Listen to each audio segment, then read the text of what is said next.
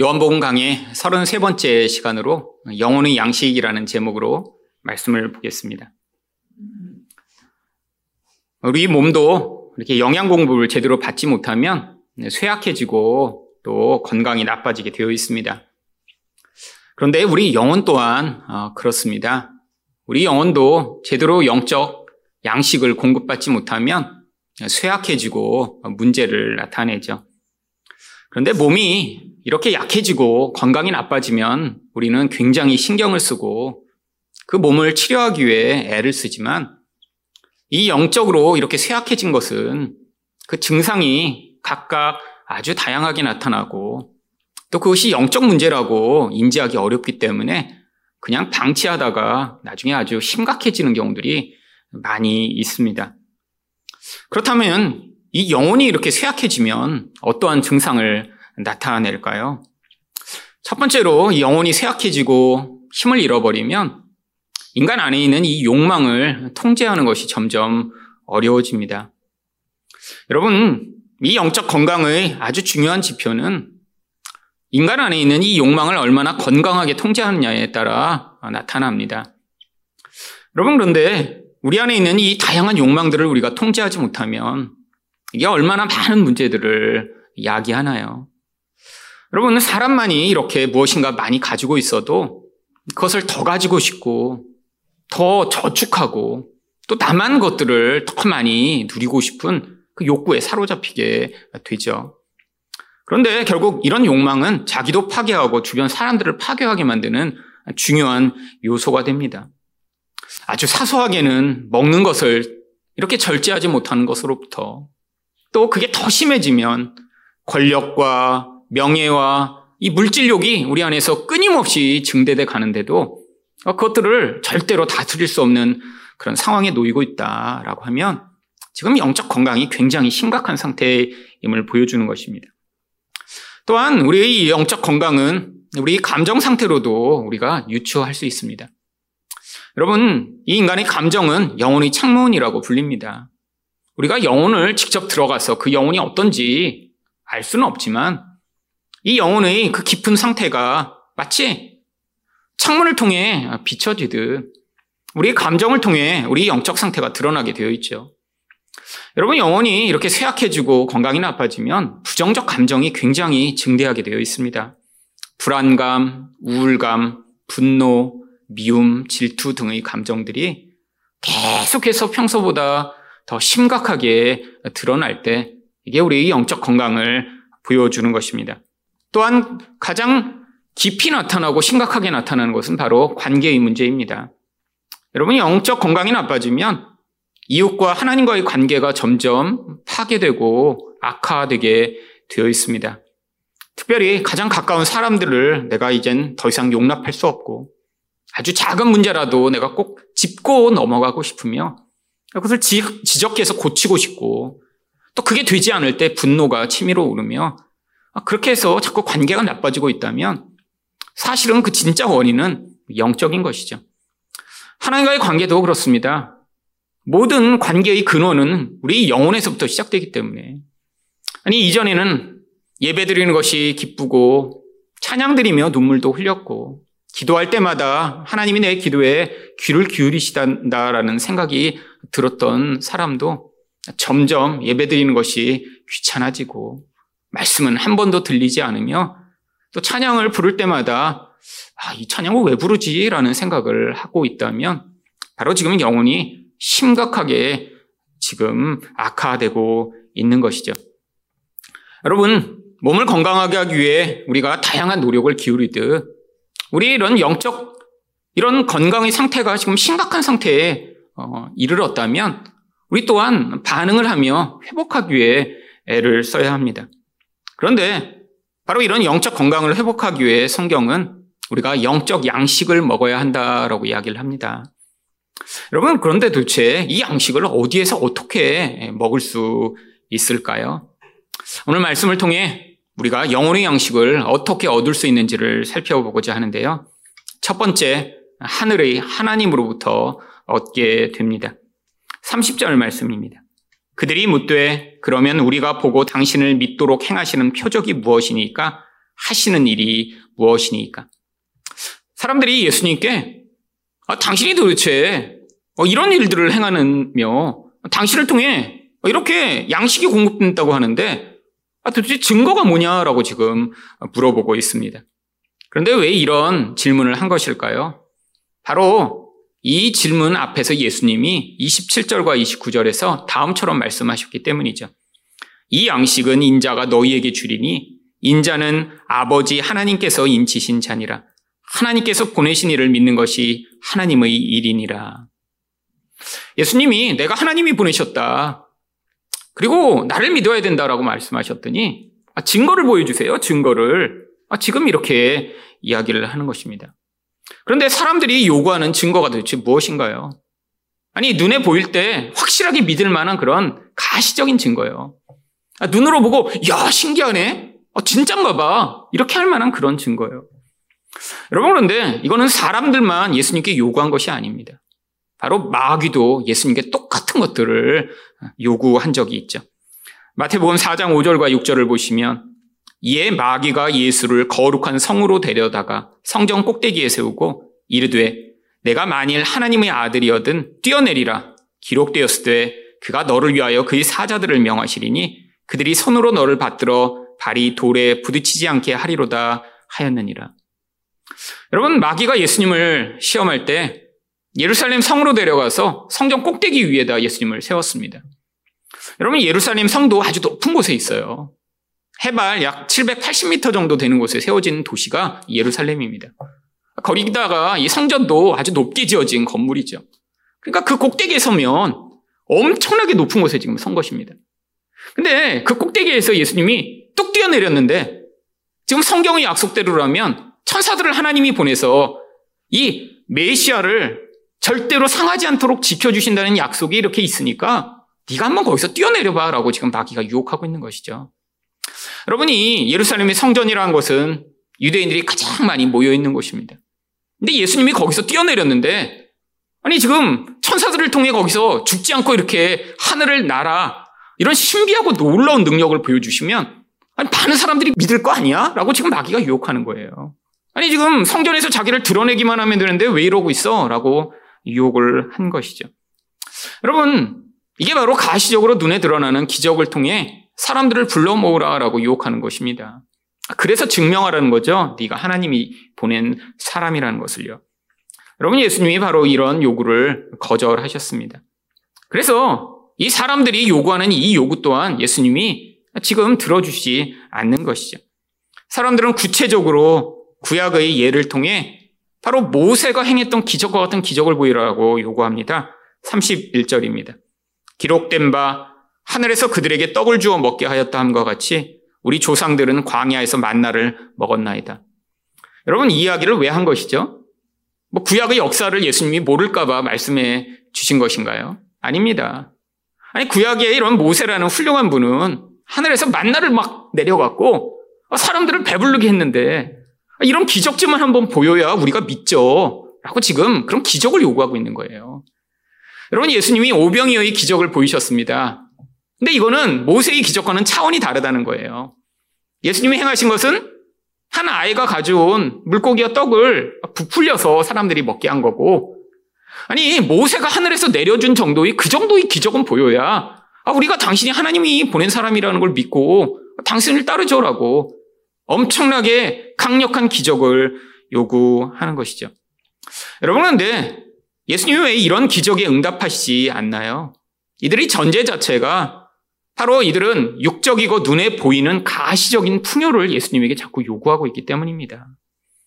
여러분, 이들은 예수님에게 예수님이 진짜 주시는 그 기적이 아니라 이미 자기들 안에 자기가 받고 싶은 거에 다 정해져 있어요. 그러니까 예수님과 지금 대화가 되지 않는 거예요. 여러분, 우리 또한 믿음이 성장하지 않고 신앙이 계속해서 이렇게 성장하지 않는 많은 이유 중에 하나가 내가 내가 원하는 것들을 하나님 앞에서 자꾸 얻어내기를 원하며 하나님께 그것들을 요구하고 하나님, 하나님이 이런 정도는 나에게 해주셔야 하나님이신 거 아니에요? 아니 하나님이 엄청나게 강력한 능력이 있으시다면서 나의 인생에 이 정도는 개입해 주셔야 되는 것 아니에라고 우리가 하나님께 요구하기 때문에 우리가 지금 성장하지 못하고 있는 경우가 많이 있습니다. 여러분, 이렇게 내면으로 자기 욕망의 어떤 구체적인 것을 가지고 자꾸 요구하면 하나님과의 관계가 형성이 안 돼요. 심지어는 하나님이 놀라운 기적과 은혜를 베푸실지라도 이런 사람은 진짜 하나님이 주시고자 하는 믿음을 얻을 수 없습니다. 여러분, 아니 정말 우리가 놀라운 기적이 일어나면 아, 정말 하나님을 잘 섬기게 되고 우리 신앙이 성장하게 되나요? 아니 이렇게 기적을 보여달라고 요구하는 자들에게 예수님이 아, 정말 이 땅에선 일반적으로는 경험할 수 없는 놀라운 기적들을 많이 보이셨습니다. 그 중에 가장 대표적인 기적이 바로 죽었던 나사로가 살아나는 기적이었어요. 여러분, 이런 기적을 우리가 진짜 볼 수 있나요? 여러분, 뭐 가끔씩 해외 토픽에 뭐 죽었다가 뭐 얼마 만에 살아났다 이런 경우는 있지만 이런 경우는 다 시체가 이제 뭐 가수면 상태에 빠졌든지 사람들이 아, 죽었다라고 잘못 오판했는데 아, 몇 시간이 지나고 나서 그때 다시 심장이 돌아오면서 깨어나는 경우죠. 이 나사로의 경우는 어떤 경우냐면 이미 다 썩어버렸어요. 냄새가 나서 무덤 속에 집어넣었는데 아, 그 문을 열어갖고는 냄새 나서 어떡하시려고 그래요? 지금 그런 상태입니다. 그러면 이 중동의 더위 가운데 너무 시체가 빨리 썩기 때문에 중동 사람들은 우리처럼 3일장이니 5일장 이렇게 오랫동안 시체를 가지고 있지 않아요. 여러분 한국도 이렇게 시체를 그냥 뭐 아무 데나 놔두는 게 아니라 뭐 3일장을 한다 그러면 다 냉동실에 보관하고 있는 것입니다. 여러분 시체는 상온에서 하루가 되기 전에 다 썩어서 구더기가 피고 엄청나게 심각한 냄새를 풍기게 되어 있으니까요. 그래서 중동에서는 누가 죽으면 바로 다음날 매장해 버려요. 그래서 이 나사로도 죽어서 매장을 해서 이미 장례가 다 끝났습니다. 이미 몸이 썩어서 냄새가 심하게 나는 상태예요. 아마 실제로 눈을 열고 보면 파리들이 날라와 알을 낳아서 구더기가 막 펴서 살을 다 파먹고 있는 그런 상태죠. 근데 예수님이 그 나사로를 살려내십니다. 아, 이거 얼마나 놀라운 일이에요. 이런 죽은 거 다 봤습니다. 아, 매장한 것도 봤고요. 아, 그리고 냄새 나는 것도 다 맡았어요. 근데 예수님이 나사로야 나오러라 하니까 온몸을 꽁꽁 두른 그 배옷을 입고 나사로가 걸어 나옵니다. 여러분, 이런 놀라운 기적이 일어났는데 사람들이 반응이 어땠나요? 요한복음 11장 47절과 53절입니다. 이에 대제사장들과 바리새인들이 공회를 모으고 이르되 이 사람이 많은 표적을 행하니 우리가 어떻게 하겠느냐? 이날부터는 그들이 예수를 죽이려고 모의하니라.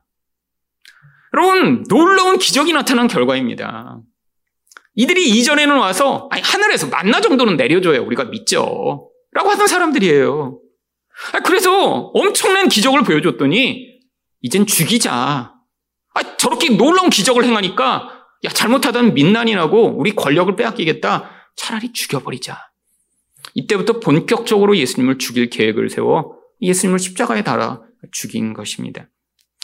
여러분, 우리 마음 가운데도 우리가 이런 잘못된 기대와 욕망을 가지고 하나님을 대할 때 하나님이 엄청난 기적을 보이시며 아, 내가 살아있다라는 걸 증명하셔도 절대로 믿음이 성장하지 않습니다.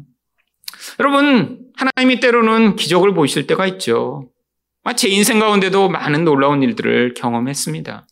그런데 그 기적들은 하나님이 바로 이런 하나님과의 관계를 위한 그런 시발점으로 하나님이 택한 사람들한테 내가 너를 사랑하고 네가 나를 만나야 살 수 있다라는 길을 보이시기 위해 제시하시는 경우가 많이 있죠. 여러분, 많은 사람들이 기적이 일어나면 내가 하나님을 믿겠다라고 합니다. 아, 내 인생 가운데도 놀라운 그런 기적을 좀 보이면 내 믿음이 좀 견고하게 될 것 같다라고 생각하는 사람들이 있죠. 여러분, 그렇지 않습니다. 여러분, 기적은 우리 잘못된 욕망만을 충족할 뿐이며, 여러분, 하늘의 생명을 우리는 맛보고 경험해야 우리 믿음이 성장하게 되어 있죠. 그래서 예수님이 32절 상반절에서 뭐라고 말씀하시나요? 모세가 너희에게 하늘로부터 떡을 준 것이 아니라. 아니, 사람들은 모세가 떡을 줬다고 했는데, 아니, 모세가 준 게 아니야 라고 얘기를 하는 것입니다. 모세가 눈으로 보이는 그런 떡을 너희가 먹여 이스라엘 백성들이 그때 살아난 것이 아니다라고 이야기를 하고 있는 것이죠. 그런데 도대체 그 떡은 무슨 떡이었나요? 32절 하반절을 보시면 내 아버지께서 너희에게 하늘로부터 참떡을 주시나니. 여러분, 모세에게 이렇게 만나와 메추라기를 맺을 수 있도록 그런 기적을 허락하셨던 것은 앞으로 하나님이 주실 참떡, 진짜를 모형하는 것이라는 것입니다. 사람들은 구약에서 이런 놀라운 기적들이 일어나는 것을 보며 아, 나도 그런 기적을 경험했으면 좋겠다라고 생각하지만 하나님의 목적은 그 기적이 아니라 그 눈에 보이는 것을 통해 눈에 보이지 않는 진짜 참된 것, 그것을 위한 그림이었다라고 하는 것이죠. 사람들이 하늘에서 내린 것들을 눈으로 보며 아, 이거였으면 좋겠다라는 그게 아니라 하나님은 바로 그 하늘이 아닌 영적인 하늘을 통해 우리에게 생명을 공급하신다라고 하는 것입니다. 여러분, 우리 눈이 열려 이런 영적 생명에 대한 갈급함이 우리 안에 있어. 그게 우리에게 꼭 필요하다는 사실을 인지하는 것, 이게 정말 놀라운 은혜입니다. 여러분, 그래서 예수님은 우리에게 매일처럼 이 영적 양식을 달라라고 구하라고 말씀하셨습니다. 주기도문의 한 구절이죠.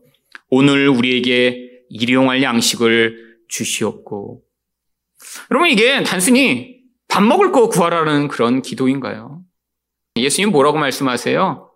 이런 먹을 거, 입을 거, 마실 거 구하는 거는 이방인들이나 하는 것이다 라고 이야기를 하세요.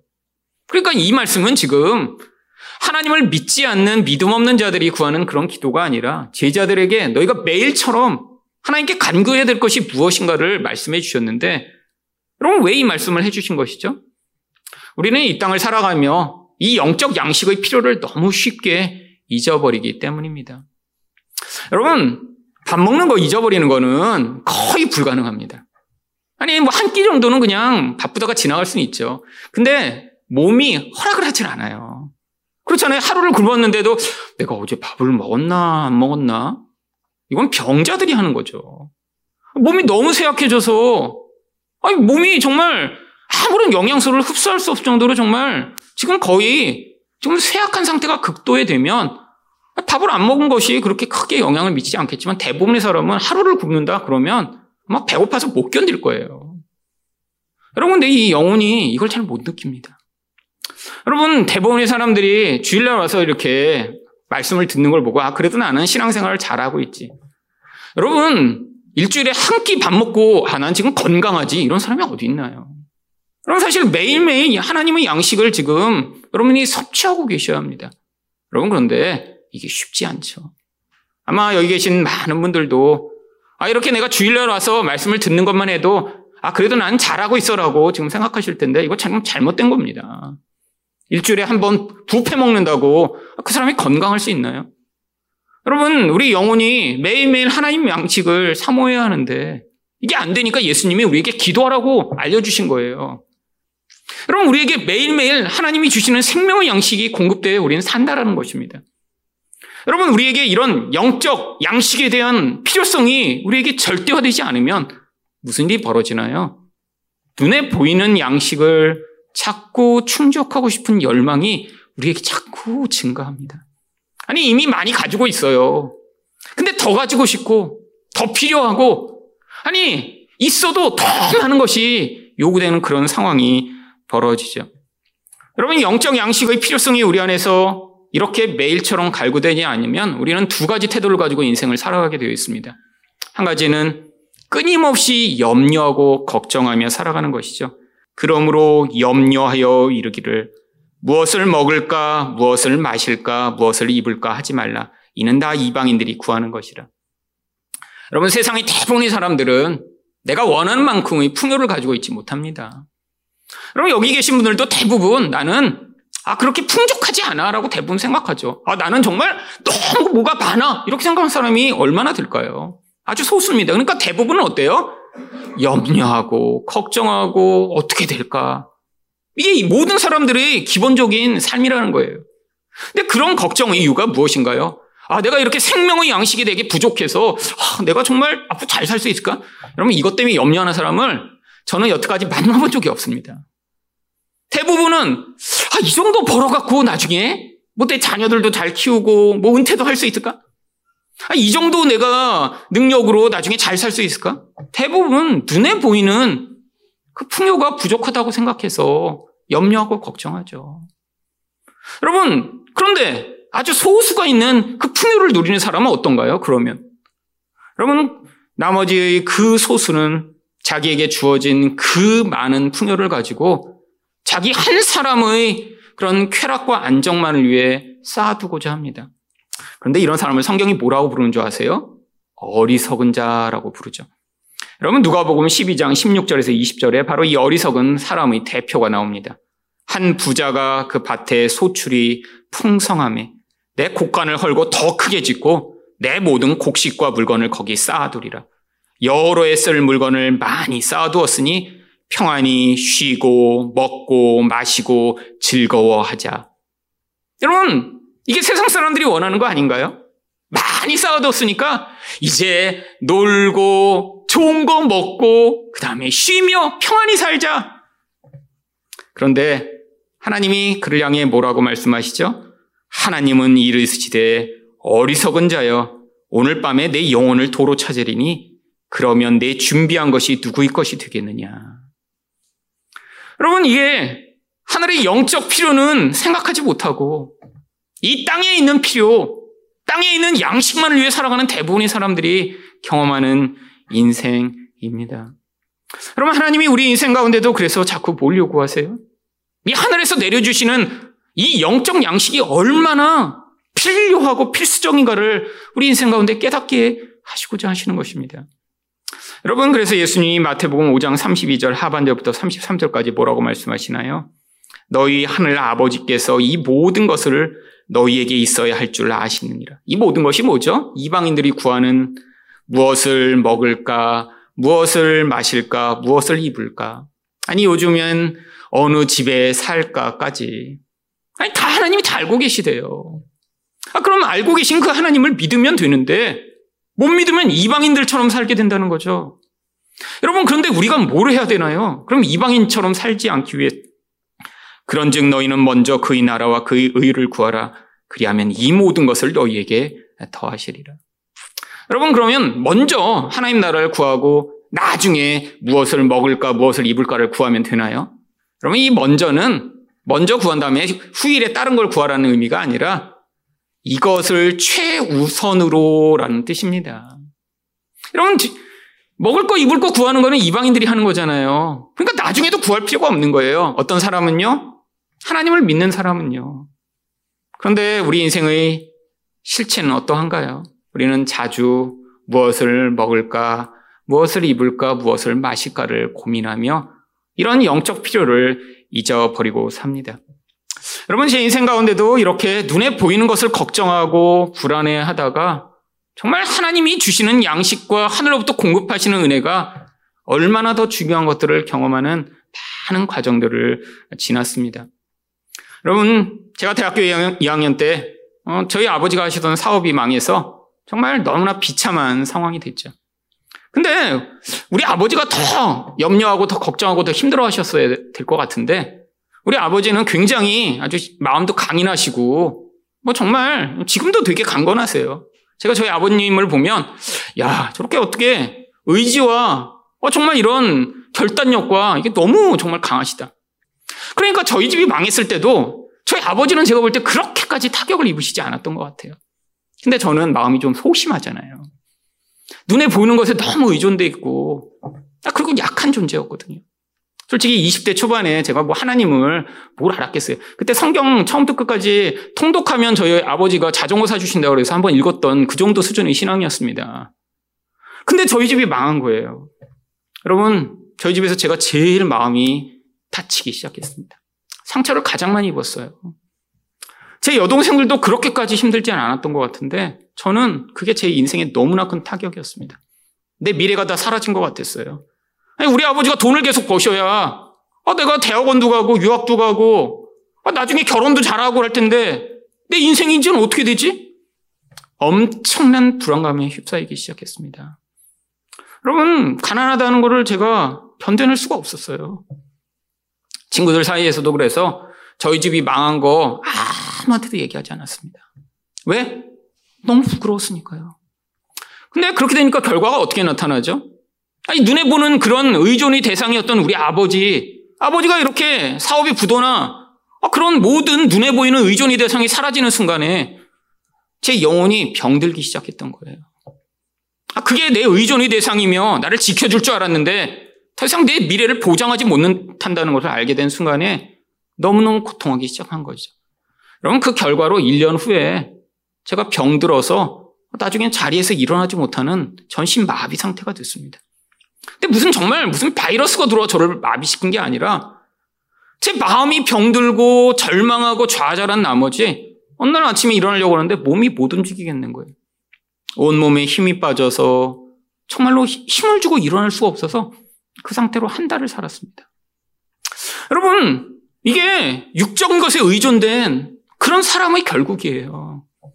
아, 제가 저희 아버지가 버는 돈에 내 돈도 아닌데 우리 아버지가 잘 버시면 그것으로 내 미래를 보장받을 거라고 생각했는데 그게 사라져 버리자 정말 이제는 자리에 누워 일어날 수 없을 것 같은 그런 비참한 상황에 빠졌죠. 여러분 그렇게 되고 나니까 이제 완전히 마음으로 절망해서 매일 저는 죽기를 바랐고 우리 어머니는 아 저희가 저렇게 되다가 정말 나중에 폐인이 되겠구나라고 하시는 그런 상황에 이르렀습니다. 근데 놀라운 사실은 하나님이 바로 그 자리에서 저에게 구원의 손길을 내미신 것이죠. 하나님이 그걸 통해 육적인 이런 생명의 근거가 아니라 영적인 하나님의 공급이 얼마나 중요한가를 진짜로 가르치시기 위해 그 과정을 지나가게 하신 것입니다. 여러분, 그런 상황 속에서 하나님이 말씀하셔서 제가 회복하고 났더니, 아니, 그때는 저희 집의 상황은 똑같았어요. 그 이후로도 저희 집이 오랫동안 가난했고 아주 아주 힘든 그런 상황에 살고 있었지만, 아, 그때 은혜를 받고 났더니, 아, 그 똑같은 상황이 제게는 은혜의 간증거리가 된 거예요. 그런 절박한 상황 가운데 이제는 하나님을 의존하게 됐더니 매일매일 하나님이 주시는 그 은혜로 말미암아 감사하고 찬양하는 인생이 되었습니다. 여러분, 우리 인생 가운데 우린 다 눈에 보는 것이 내가 의존하고 살아가는 것이 우리 인생을 지켜주고 그게 더 많아야 행복할 거라고 오해하고 살아가지만 우리 인생 가운데 하나님은 그것이 아니라 하늘에서 하나님이 내려주시는 생명이 무엇보다 귀하고 필수적이라는 사실을 깨닫기를 원하십니다. 눈에 보이는 것을 넘어 하늘의 생명을 사모하시는 여러분 되시기를 축원드립니다. 두 번째로 생명의 양식은 어떻게 얻을 수 있나요? 예수님을 통해 얻게 됩니다. 34절 말씀입니다. 그들이 이르되 주여 이 떡을 항상 우리에게 주소서. 여러분 사람들은 지금 핀트가 벗어나고 있다는 사실을 여기서도 드러납니다. 아, 예수님이 내가 이렇게 하늘에서 떡을 주는 그 사람이다 얘기했더니 그걸 항상 달래요. 지금 사람들이 원하는 건 뭐죠? 지금 내 삶에서 이렇게 불편한 아, 내 삶을 매일처럼 위협하는 하루하루의 그런 필요가 그냥 쭉 채워지길 원하는 거죠. 소위 이야기하면 요즘 사람들이 아, 나도 건물주가 되고 싶다. 라고 생각하는 거랑 똑같은 거예요. 왜? 아, 그래서 내게 정기적으로 걱정하지 않고 내 미래가 보장받을 수 있는 그런 수단만 생기면 인생의 모든 문제가 다 사라질 것처럼 오해하고 있는 것이죠. 대부분 사람들은 그렇지 못하기 때문에 그걸 꿈꾸며 계속해서 로또를 삽니다. 여러분, 이게 사람들이 원하는 거죠. 뭘 원해요? 바로 내 미래를 보장받고 싶은 거예요. 항상 이런 떡을 주소서. 사실 그 진짜 마음은 로또에 당첨되게 해 주소서라고 간구하는 거죠. 왜? 우리는 너무나 눈에 보이는 아, 그것에 우리 인생이 달려있는 것처럼 생각하고 살아가니까요. 여러분, 예수 믿는 사람 가운데도 얼마나 많은 사람들이 그렇게 살아갑니까? 여러분, 우리는 정말 이 하늘의 양식이 우리에게 정말 필수적이고 하나님이 그걸 주시기만 하면 내 삶이 가난하던 부유하던 내가 실패하던 성공하던 관계없이 이 땅에서 얼마든지 넉넉하게 세상을 이기고 살아갈 수 있다라는 믿음을 갖기보다는 나도 내 인생이 안정됐으면 좋겠다. 남들이 갖고 있는 것처럼 뭔가 풍족한 것을 가졌으면 좋겠다라는 그런 생각을 할 때가 얼마나 많이 있나요? 이런 사람들에게 예수님이 35절 상반절에서 뭐라고 말씀하시나요? 예수께서 이르시되 나는 생명의 떡이니 내게 오는 자는 결코 줄이지 아니할 터요. 여러분 예수님이 자신을 떡이라고 말씀하십니다. 물론 영어로는 브레드고요. 지금 우리 말로 얘기하면 양식이에요, 양식. 근데 비유적인 표현이죠. 예수님을 어떻게 도대체 먹을 수 있나요? 여러분 예수님을 먹는다라고 하는 이것 바로 그 다음 절에 그 먹는 게 무엇인지 이렇게 나와 있습니다. 35절 하반절을 보시면 나를 믿는 자는 영원히 목마르지 아니하리라. 여러분 예수님을 먹는 것은 결국 예수님을 믿는 것입니다. 여러분 근데 이들은 지금 예수님을 믿을 수가 없어요. 그래서 36절에 예수님이 뭐라고 말씀하시죠? 그러나 내가 너희에게 이르기를 너희는 나를 보고도 믿지 아니하는도다 하였느니라. 여러분, 예수님을 믿지 않는다는 게 예수님을 먹지 않는 것입니다.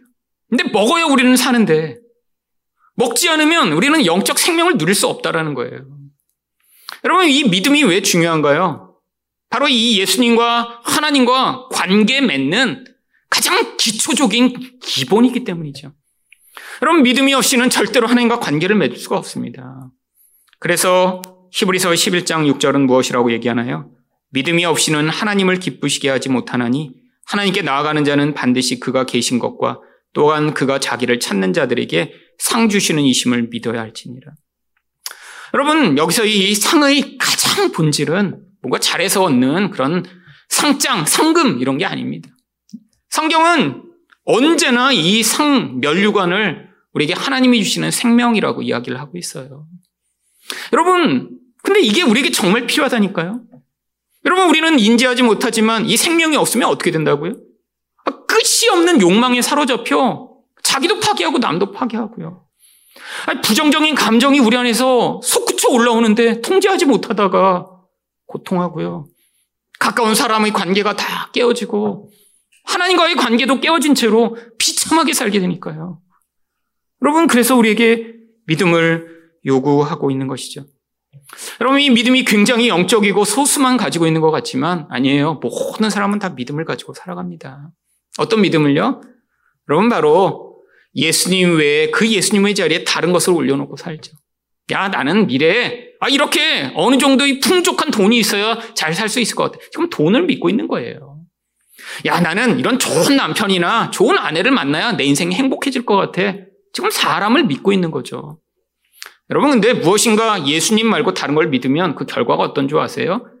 굉장히 비참하고 파괴적입니다. 여러분, 돈을 믿었는데 그 돈이 인생의 모든 문제를 해결해 줄 수 있나요? 아니에요. 여러분, 돈 있는 사람들 아주 많은 돈이 있어도 일반 사람들이 고민하는 것보다 어쩌면 더 많은 고민들을 합니다. 돈이 있었더니 자녀들이 더 문제가 많은 거예요. 아버지 믿고 아 정말 망나니 짓을 하거나 아니 정말로 자기 마음대로 살면서 부모의 속을 더 걱정하는 경우들이 얼마나 많이 있나요?